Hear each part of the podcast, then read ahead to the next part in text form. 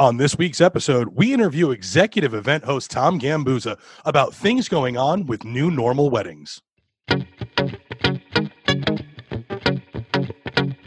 You're listening to the EMG podcast with your hosts, Matty G and Tom Gambuzza.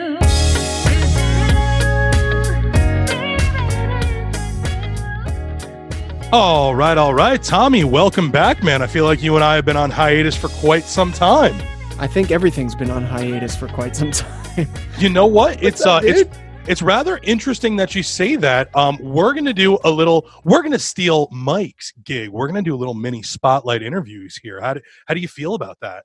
Yeah, love it. You got some questions lined up for me. I heard some a little Not- birdie told me. Not too many, not too many. We're gonna uh, we're gonna peel this back like an onion. We're gonna get to a couple of layers. We're gonna dive right into this. No no banter, no chit chat in the beginning, no timestamps, no nothing.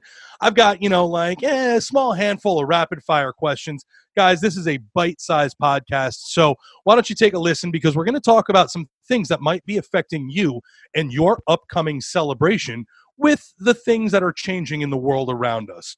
Um, you know what, Tom? First and foremost, you are one of the most fashion forward people I've ever met. You're also one of the most fashionable people I've ever met. Two things. Two What's things. You're on top of the you're on top of the trends and you follow them. Fashion forward means you're going in for it, and fashionable means you know uh, you know where your comfort zone is. You're doing well. Ah, Um, my first question for you: Have you noticed? It's it's a two parter. It's a two parter. Have you noticed any new style trends? And when you're working, not in your day to day, but when you're working, do you have a fancy face mask? Uh, no to the fancy face mask. Although I did, uh, I did pick up for whatever reason. Brian bought a, an Under Armour uh, face mask. Oh, I've heard those are up- nice. Yeah, he didn't end up liking it, and he asked me if I wanted it, so I I stole it from him. Uh, so that's probably like the nicest one I have when it comes to fancy. Uh, I can't say, man. That's a great question though, and I that coming out the gate. That's a that's a good question. I was not expecting that one.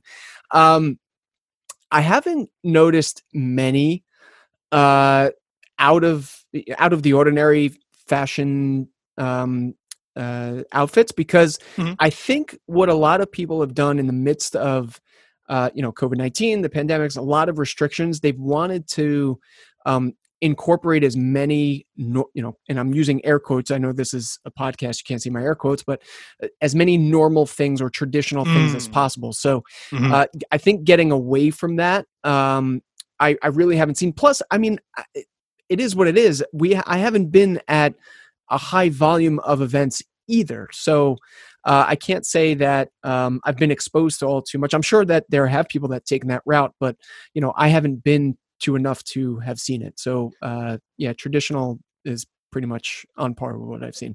That's that's kind of a fantastic segue. I, I don't want exact numbers here, but let's just say 12. Let's go with an even dirty dozen.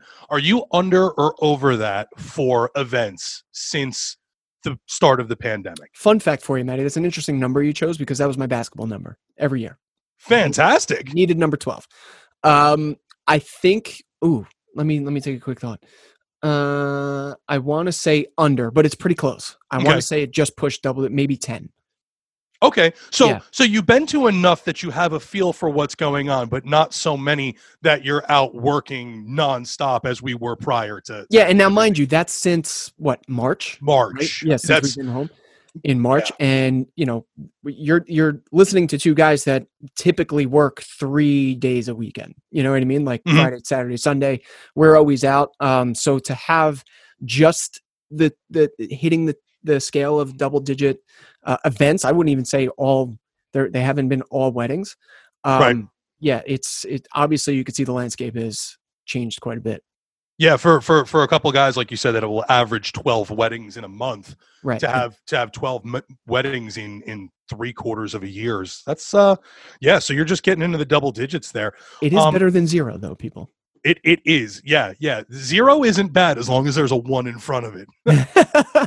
um you know that that being said i know i know that i've noticed some things that have changed just give me one what is one tiny detail that you miss from the pre-covid weddings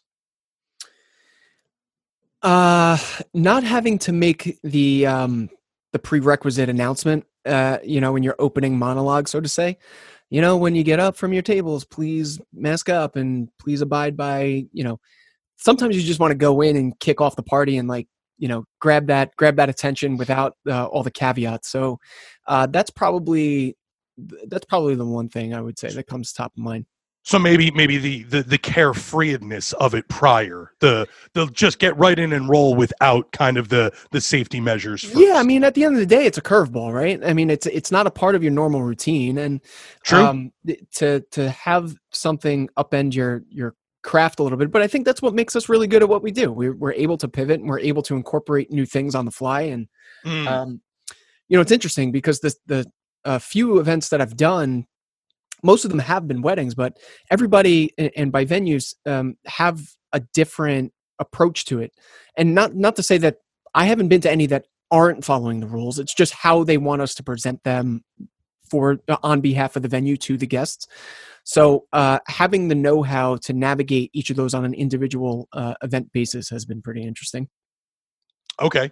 Yeah, that that seems like an awful lot of uh, an awful lot of swimming. You know, there, there's a there's definitely some some blanket statements that can be made, but yeah, the the venues and even some of the guests, you know, they have specific requests for the safety of of their friends and family that's as well. too that, yeah that even supersede, you know, the we we won't go against building policy, but we'll do things in addition to for the couples. correct yep. Um, you know what? That being said, is there anything you see not coming back once the the curve gets flattened, or if we we stop using masks in the next so long? Is there is there something you just don't think is going to come back that was kind of a staple prior?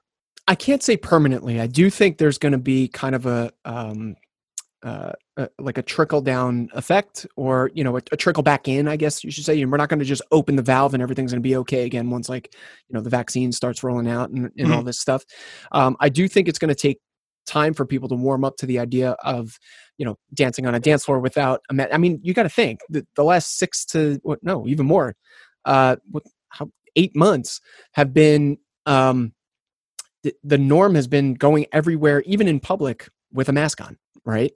Right. And uh, you know, trying to get used to and unraveling that. Um, I can't. Yeah, I can't say anything permanently. I uh, I, I do think that a little bit more of an open concept in terms of dining might be might be the case you know like um, like a continuous cocktail which was already a thing before covid but i think that's something uh, couples may um, incorporate a little bit more frequently than we've seen before this all hit That's that's kind of interesting. Yeah, with some of the things that were already already kind of starting to poke its head through.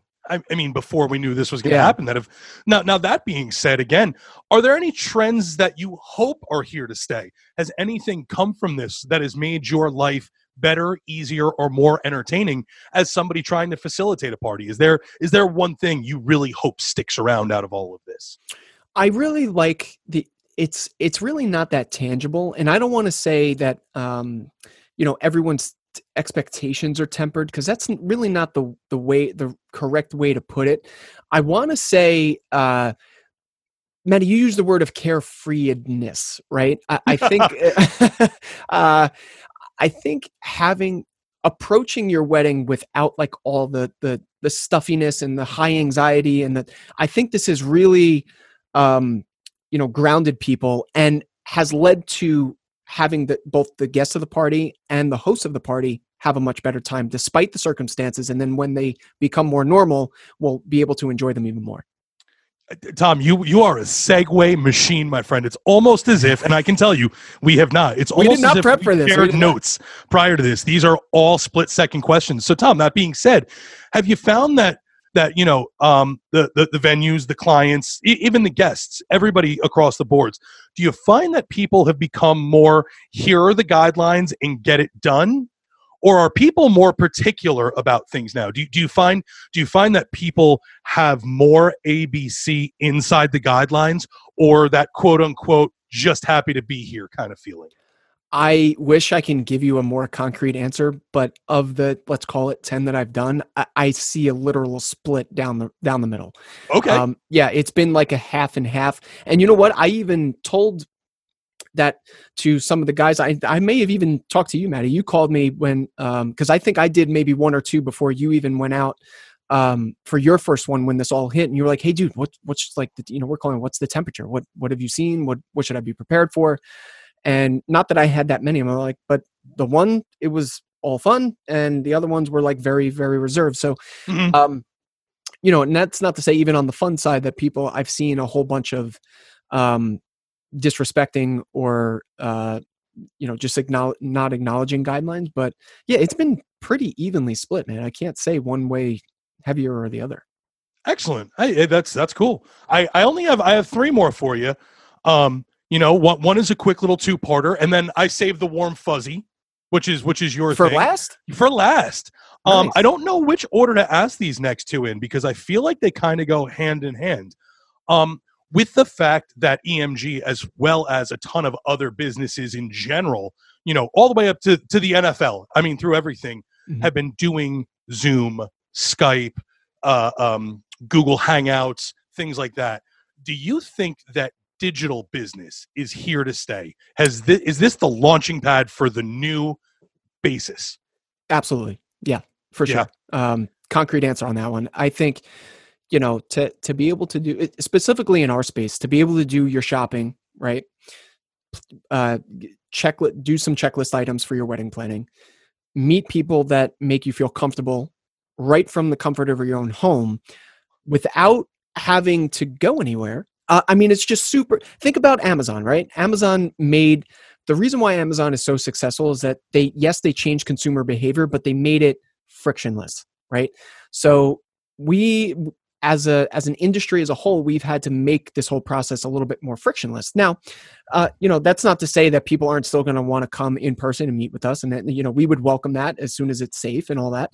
Um, but I, you know i would align with those people that want to do it from the, the comfort of their their own couch you know I'm I'm telling you, Tom, it's like you read my notes because my next question is have you found a change in the comfort level of the clients? Are they more adaptable? Are they more vocal towards their wants being in their home setting as opposed to being in our office where, you know, they might come in and they're uh, for for just throwing it out there for lack of a better phrase, they're on our home field.